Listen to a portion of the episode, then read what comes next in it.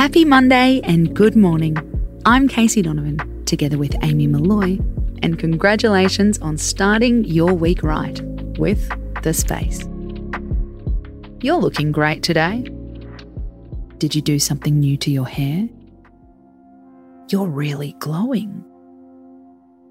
We love those shoes you're wearing. Research shows receiving a compliment can boost performance. It can improve our relationships. It can enhance our general happiness. It's also good for the compliment giver. Being in the habit of giving compliments helps us notice and appreciate what's good around us. It can also increase our confidence and raise self esteem. How can we boost our ego by praising someone else? Tip 1 Be specific. Don't just chuck out random niceties. Make every compliment personal and detailed if possible. I love your yoga pants. Do they match your top from last week? Your Insta reel made me literally laugh out loud. That idea you had in today's meeting was awesome.